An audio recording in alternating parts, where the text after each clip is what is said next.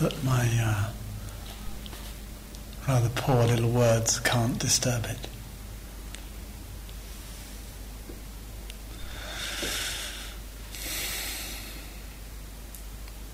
So it's the evening of the first day of the retreat. I wonder how you're all doing. Everyone's still here, which is a good sign.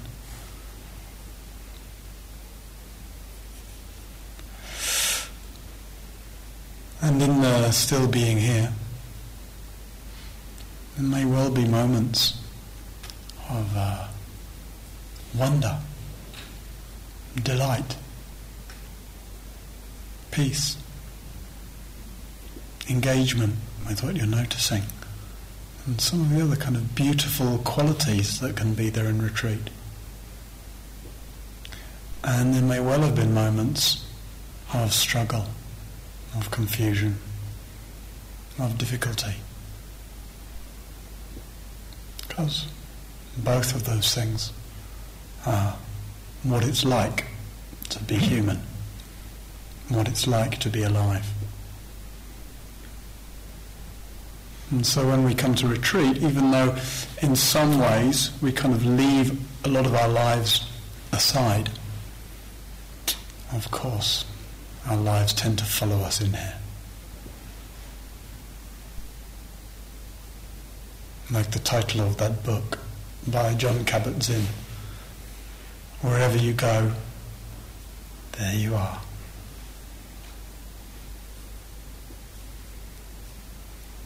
we can't help but be confronted with where we're at in our lives, with the things that are current for us with the various ways we make sense of our life, with the things we identify with, with our ideas about who we are and how we are, our ideas about our body, our mind, our personality, our history. and no doubt, during the day you found yourself confronted in that way confronted by the, how we feel ourselves to be, and very often confronted then by the uh, the gap, the distance between how we feel ourselves to be and how we feel we should be, some ideal. We tend to rather painfully measure ourselves, excuse me, against that ideal.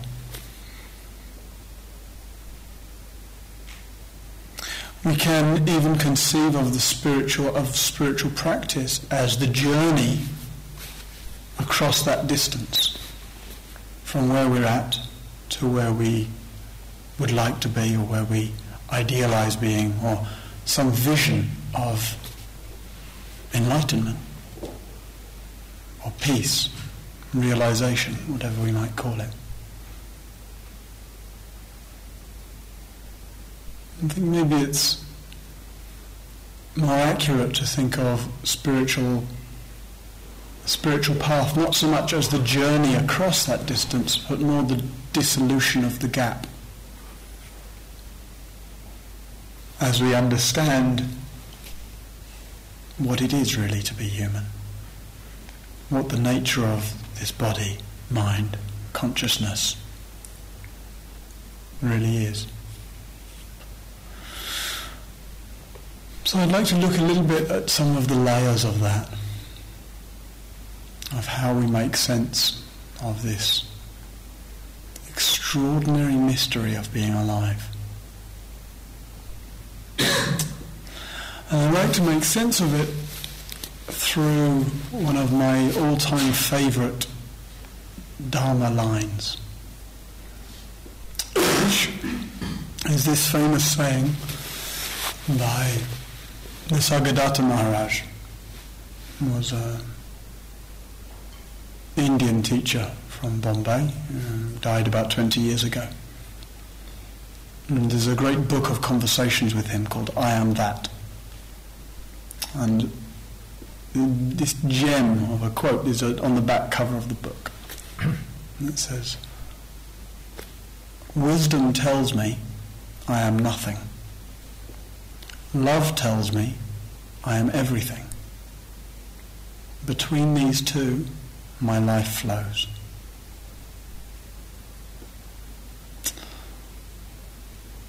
Must be at least 15 years since I first heard that line.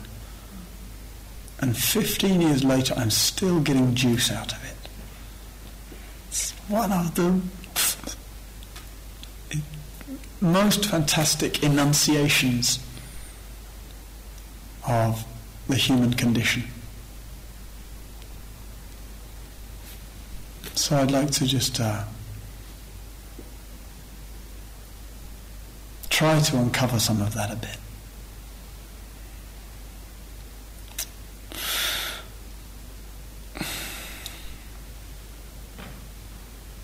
This sense of uh, being human kind of made up of layers. The physical sense data that we get, the ideas we have about it, the impressions that we generate the force of all our past experience that we've thought about and felt, and the way memory conditions our current perceptions. And in this kind of practice, we're immediately confronted by those layers in different ways. We're immediately confronted some obvious and yet nevertheless extraordinary way by exactly how our life is. It's impossible to experience anything else other than exactly how our life is.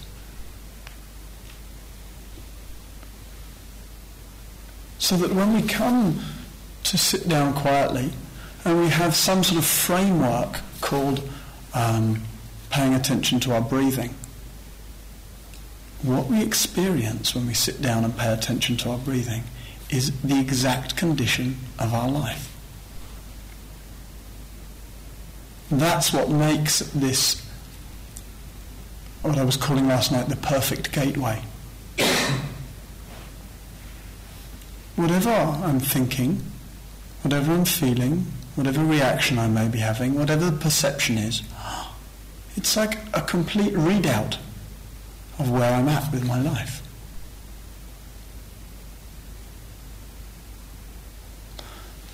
So I sit here and have the thought well, I can't think of one now. I wonder if anyone's had a thought today. You can help me out with one.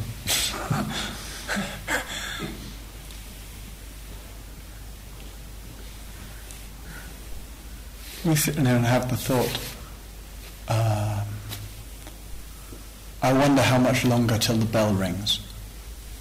I wonder if anyone had that thought today.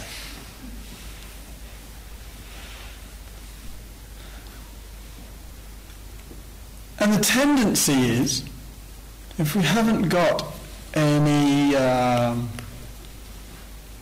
space, any steadiness, any perspective, the tendency is to just buy into, straight away, to buy into the content of the thought. I wonder how long till the bell rings. And all those, that, those layers, all that, the, the way we conceive of time, the, what the bell represents for us, the sense of impatience, the, the, the immediately the sense of relief that we've associated with the bell ringing, all that comes into play.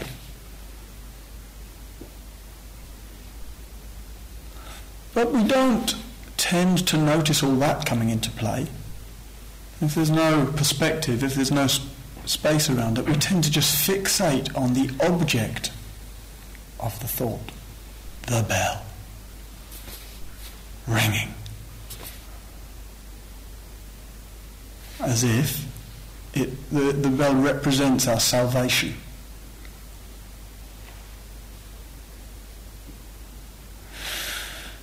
And we could, and you might find it's happened, we could somehow our whole uh, sitting quietly breathing in and out can become hijacked by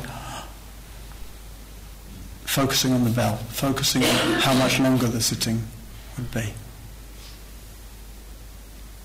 The kind of our participation in life, bodily life, hearing life, emotional life, kind of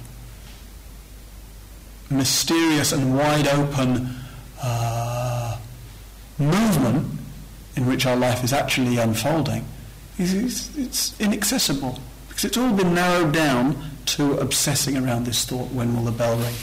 Of course, it could be obsessing around any other thought. What's of real interest to us as meditators, if you like, what's of real interest to us as being uh, profoundly interested in what on earth is going on in this being human is not the bell or the ringing, but the fact that this configuration I find myself in now of impatience, of wanting the bell to ring, it's the blueprint of where I'm at. And therefore, it's the perfect place to explore. You can see what is this? What's really happening?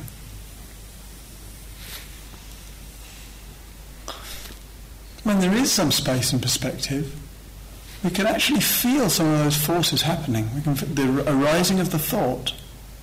Oh, I wonder how much longer. Maybe even before the arising of the thought, we notice some bodily discomfort. Some, it might even be very subtle, some kind of twinge of discomfort, momentary even and then the response that comes to it, one of a moment of agitation. A moment of agitation conditions the thought. Oh, I wonder how much longer. And so it's, it's possible to experience the same thought, the same sense data coming in, the same thought that it gives rise to, without it getting any grip on the mind. Without it getting any grip on our well-being. Oh, I wonder what time the meditation ends. oh.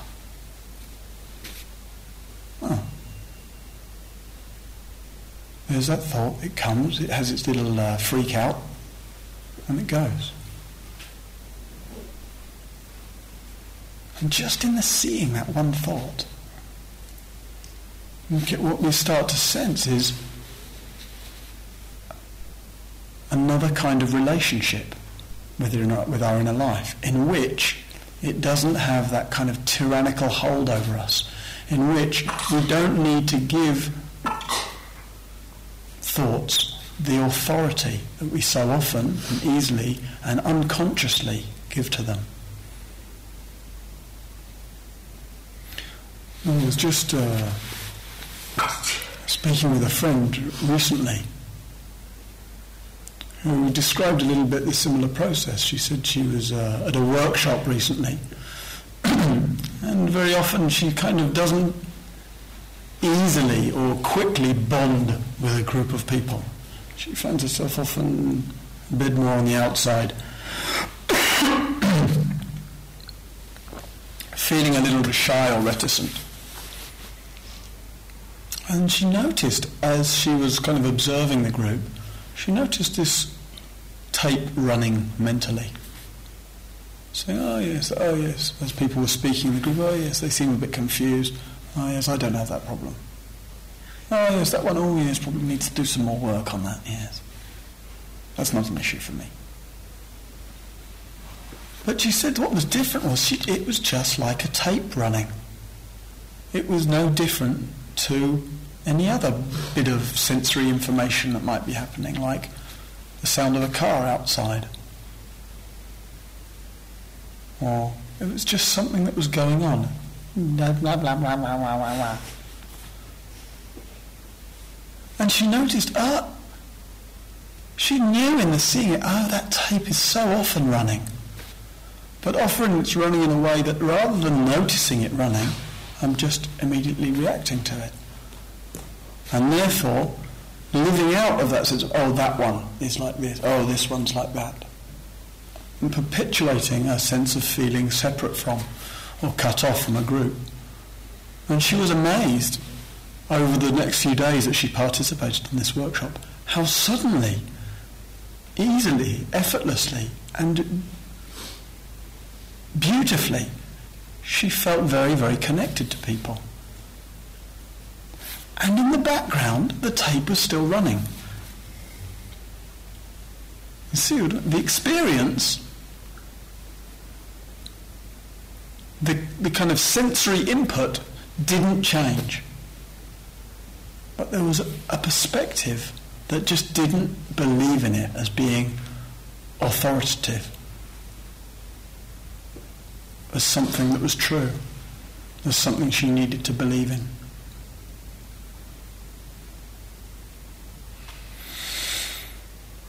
And so this in very large measure is part of our work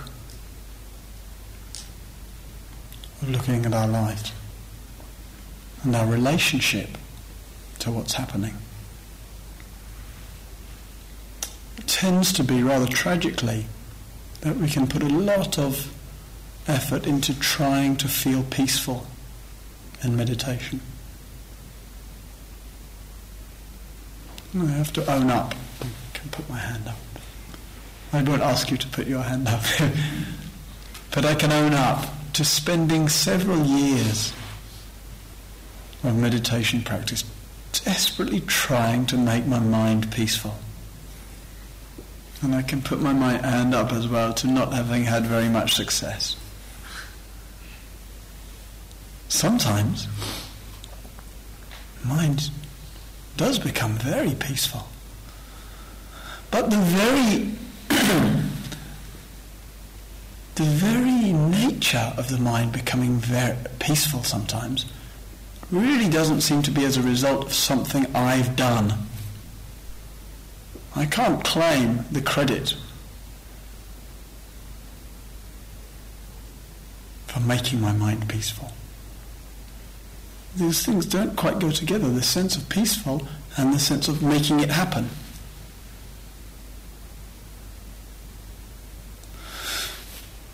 So I invite you to, to look and see if there's some way in which your meditation practice is, is a struggle to make your mind a certain way.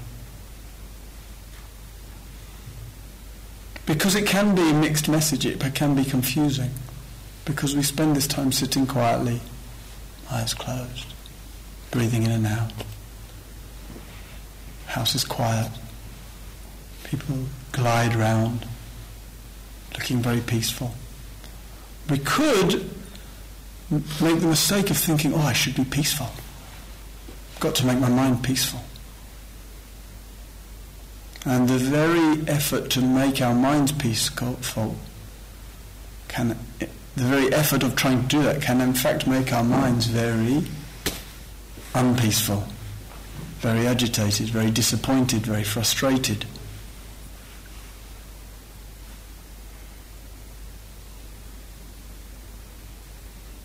our work isn't to make our minds peaceful, but rather to learn how to be peaceful with the way our minds are.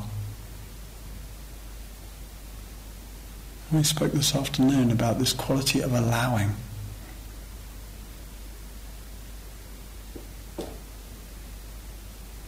Being peaceful with the worried mind. having enough peace or allowance to let the mind shake if it's shaking.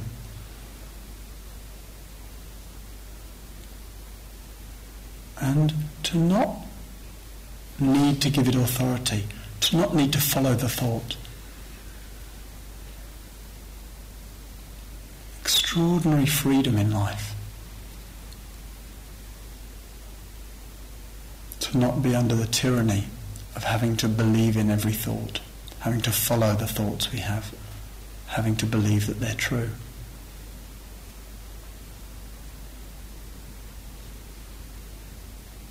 It's extraordinary that we can know the movement of a thought, know it very well, and see it come, see it have its voice, see it go, and know that it didn't make a ripple in our being.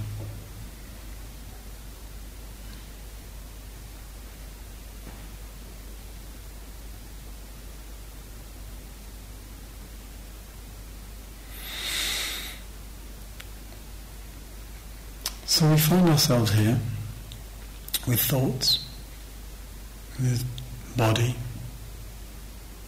mind, emotions, and with a tendency to take ownership of them. And we do that in a, a variety of rather chaotic ways. Well, if not chaotic, at least um, incoherent. Sometimes we take ownership of the sense just of our body. This is who I am. And we'll do that in different ways, but we conceive of it as, oh, I'm in pain, for example, or um,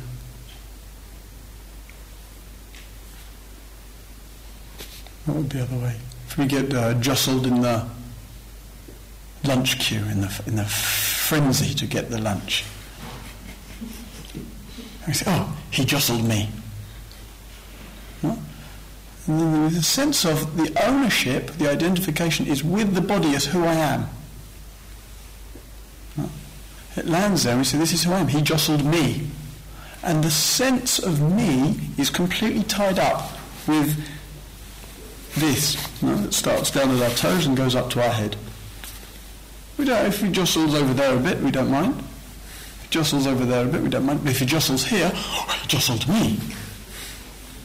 And the ownership lands right there. But isn't it interesting that at other times we don't identify with this, this lump of flesh as who I am, but rather as something I've got. And so we might then say, uh, my leg hurts. Can you see the ontological shift this might sound like abstract, but this is the stuff of the way we construct our sense of identity, the way we, we actually take ourselves to be this lump of flesh, he jostled me, and then it shifts to the, the me is somewhere else. It's the owner of this lump of flesh. No? I've got a body. My body. Do you see the difference? The fact that we can do this ought to ring alarm bells the fact that I can carry on happily through my life thinking uh, one minute claiming to be this, this lump of flesh, the next minute claiming to be some other entity that possesses this lump of flesh. He jostled me, I'm this, to I've got a body, my body. Or if you've been doing this for a while, you start to speak of the body which implies somehow less attachment. Oh, the body, the body is feeling unwell today.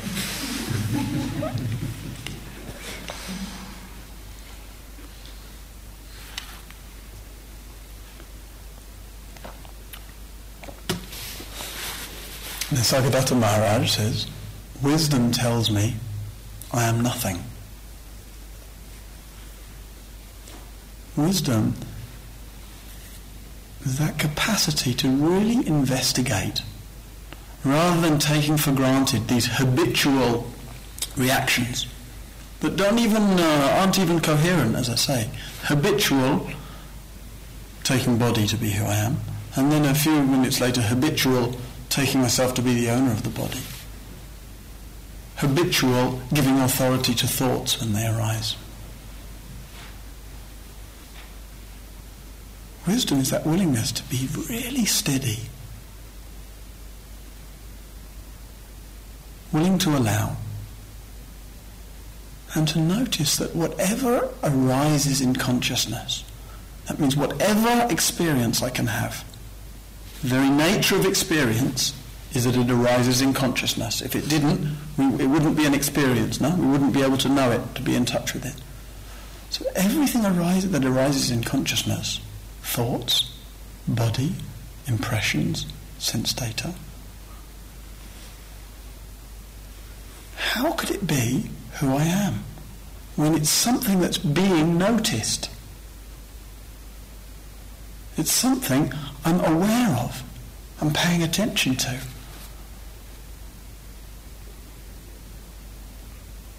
This is an important point. I'm wondering if it's clear as all these Buddhic blank faces stare. So if it's not clear, please raise your hand and say the piece that's not clear. Yes, thank you. No, just that it's not clear. okay, okay.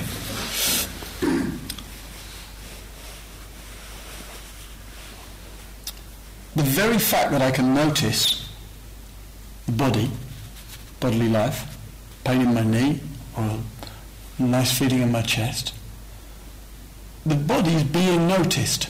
Hmm? So the body can't be who I am because it's what I'm seeing. Can't it be part of who you are? Okay, we could we could postulate that it's part of who I am. But we can notice, and rather than this being in it, trying to establish a, a web of ideas, it's really about us noticing as precisely as we can that everything that everything we notice, every experience we have, everything we're in touch with, there's something that's in touch with it. There's a knowing of it, a, a, an allowing of it, a witnessing of it, a being conscious of it. So the, who we are has to be to do with the being conscious of it. It can't be to do with the what it's being conscious of. Does that help? Some are nodding.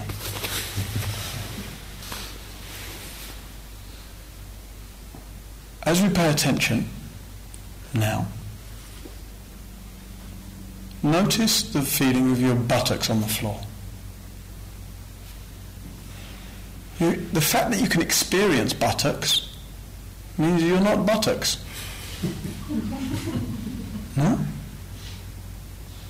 The fact that you can experience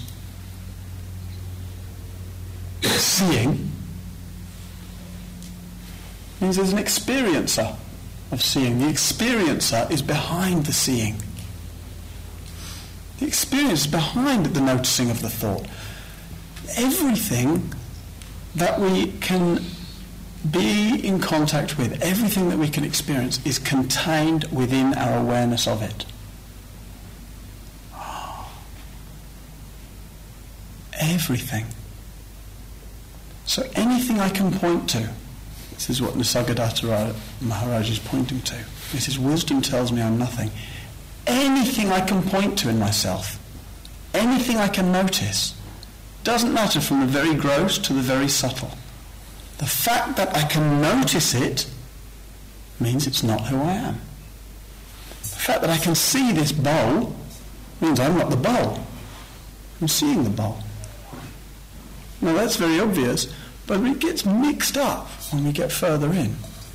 But the fact that I can see my hand means I'm not the hat on my hand. I'm that which is seeing it. All the way to the very subtlest sense. The, the, the innate sense of Martinness that seems indwelling in my being. One has to look hopefully not to Martinness, but to one's own uh, ness. Some sense of conti- a continuity of who I take myself to be. But the fact that I can see that that's there means it's arising as an object. Can't be who I am. This process, Nisargadatta who would call wisdom. The process of actually meeting our experience, experience by experience, moment by moment. And don't have to shift our, belief from believing this is how I am to not believing it's how I am, but just to be willing to doubt. Oh, bodily life. It's an object within my attention. Oh, thoughts are an object within my attention. Is there anything I can find that isn't just an object within my attention? Anywhere I can point to, all I can find is objects within my attention. And those objects are damn slippery. They're changing all the time. I no sooner get a sense of, oh, oh right, oh this is my body then. Then it's changed. The constancy of the breath and the way that changes the body. The fact that it can be experienced in this way and then in that way. The fact that the body can feel delightful and that then it can feel very heavy. That it can feel exquisite and that it can feel painful.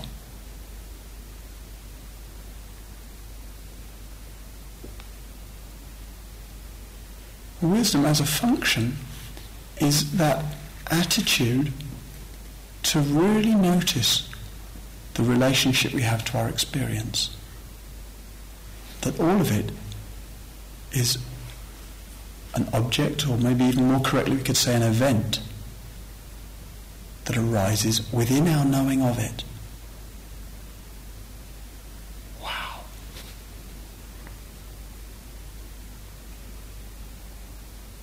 What would it be to really attend to our life in like that? To be awake and clear about all the things I take myself to be by force of habit, unexamined habit, through not examining thought, through not understanding thought, I take myself to be it. The thought arises, oh, I wonder how long till the bell rings. And I take myself to be that thought. I get all agitated about it.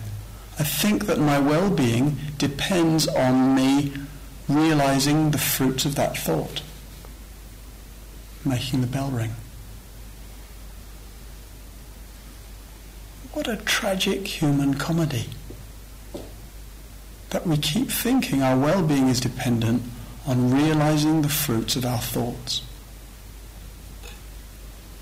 Because even when we get the fruits of our thoughts, the bell rings. Wow. Fantastic. How long till we've got another thought about that we think we need to realize? This is unexamined human life. Trying to attain the fruits of our thoughts.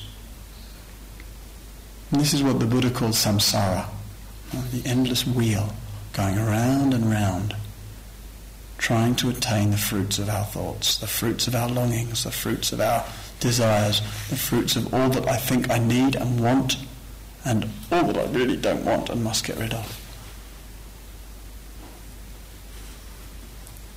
If we don't examine our relationship to thought, feeling, bodily life, then we're bound to go round and round trying to attain those fruits. And what the Buddha calls samsara, or what we could equally call the hamster wheel of existence. Hmm? No? You've seen the hamster on the wheel? How uh, convinced they seem to be, hamsters, that they're getting somewhere.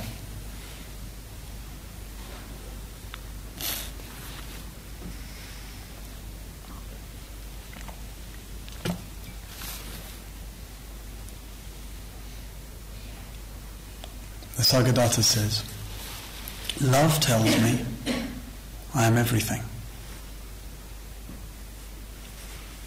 It's rather beautiful. What's interesting as we explore these is that they sound like opposites. Love tells me, uh, wisdom tells me I'm nothing. That kind of deconstruction of life. Love tells me I'm everything. Kind of expansion of life.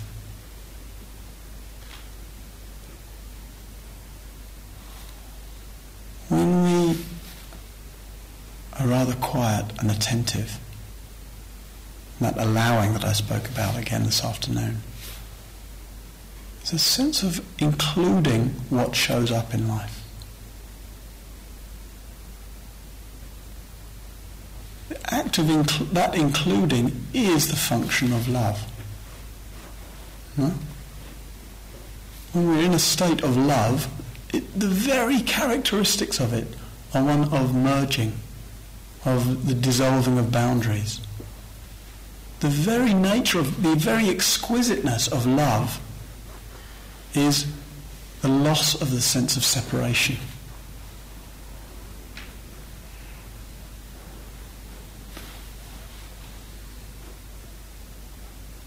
And love is a bit of a clumsy word. It, it's kind of, we ask one word love to cover a vast amount of meaning, which it can't, which it struggles to do by itself. And we've reduced love often in, in kind of through millions of pop songs and films and everything else to really just the, the kind of uh, romantic tension often. And a bit of a... Well, the Buddha talked about four kinds of love, which I think are exquisite. They're in, traditionally called uh, Metta Karuna Mudita Upekkha. Means, traditionally called, in English, loving kindness, compassion, appreciative joy, equanimity. But Another way of looking at them are as the functions of love and what they are. I won't speak about them at great length, but metta means the love that cares. So these are kind of, it's sort of fine tuning what we mean by love. And it has a function. Love that cares, compassion, love that responds, mudita, love that appreciates, upekkha, Love that allows, that lets be, that accommodates. If there's that quality to our attention to our life, moment by moment, to care, to respond, to appreciate, to allow,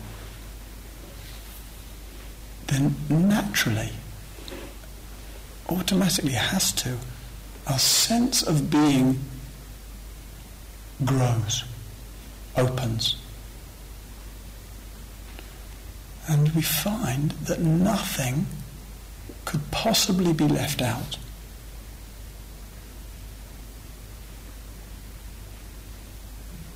When we hear the sounds around the, in the room or outside the room, oh my goodness, they're happening right here in my very knowing of them, or we could say loving of them. When we look round at other people we're sharing the room with, oh my goodness, for years common sense has told me these people exist out there somewhere. But where am I experiencing these other people? Right here, in my own knowing of them. It doesn't get more intimate than that. This extraordinary sensual participation in life, almost erotic participation in life. That's referred to particularly in, in some of the Sufi love poems. I don't know if you're familiar. I read a poem recently by Hafiz, which I tragically can't remember. But there was a line in it about something like, they can't stop kissing. And it was kind of using the, the idea of lovers, but it was to talk about all the objects of the world. Oh, they can't stop kissing. Everything's interpenetrating. We can't find really the end of one thing and the beginning of another. When we're not filtering it through common sense, through description, through ideas, through all the ways we use to manufacture, as I said, these layers of who we take ourselves to be. When there's the quietude, when there's the expansiveness, when there's the love that allows, that receives, that responds to life, my goodness, nothing is outside my knowing of it, my receiving of it.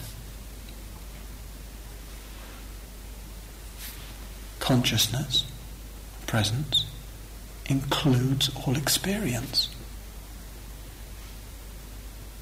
Wisdom tells me I'm nothing. Everything that arises that I might take myself to be is here within the knowing. It's not the knower, it's the knowing. Love tells me I'm everything. Everything that I'm in contact with, everything that I perceive, is inside the knowing of it. What does that say about this knowing? This knowing. This knowing that we're knowing right now. This everyday consciousness. The very thing that's animating our being as we sit here right now. The thing in which bodily life is happening. I apologize for calling it a thing, but I can't find a better word. There isn't one. This context in which our body is getting revealed, this context in which our thoughts are happening, this context in which the heart moves, this context that includes everything we've ever experienced. Everything we can experience, everything we do experience. My goodness. My goodness, life is so close. Even the words so close make it sound too far away.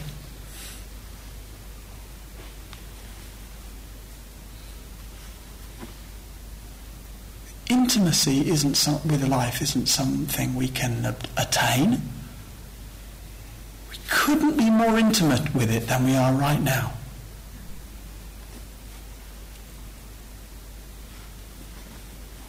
It's so obvious, it's so immediate, it's so sensual. It's so shocking.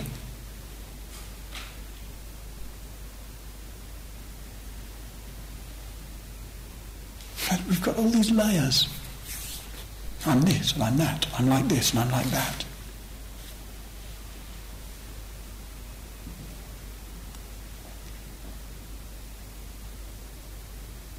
They can't stop kissing. A bit more daring. We can't stop kissing.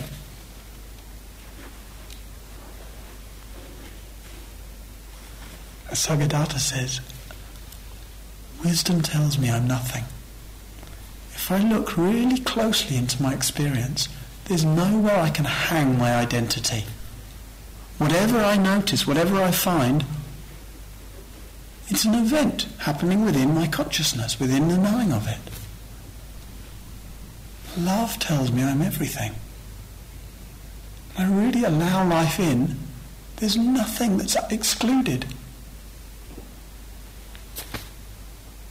But it would be a shame to get stuck on either of those positions. I am nothing. Or I am everything. A position is a stuck thing, a dead thing. Just an idea. Wisdom and love are alive. They're the way we contact life in truth, moment by moment. Wisdom tells me that the function of wisdom in my, informs consciousness that I am nothing, lest I should get caught into believing I'm this or that.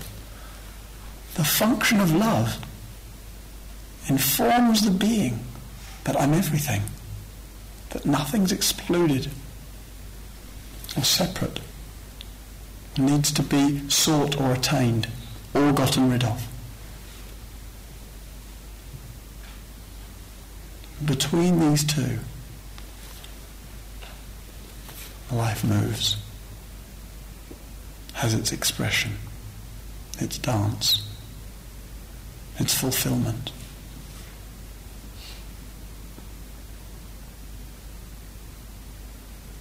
May it be so for each one of us and for all beings in, with whom we participate in this extraordinarily intimacy.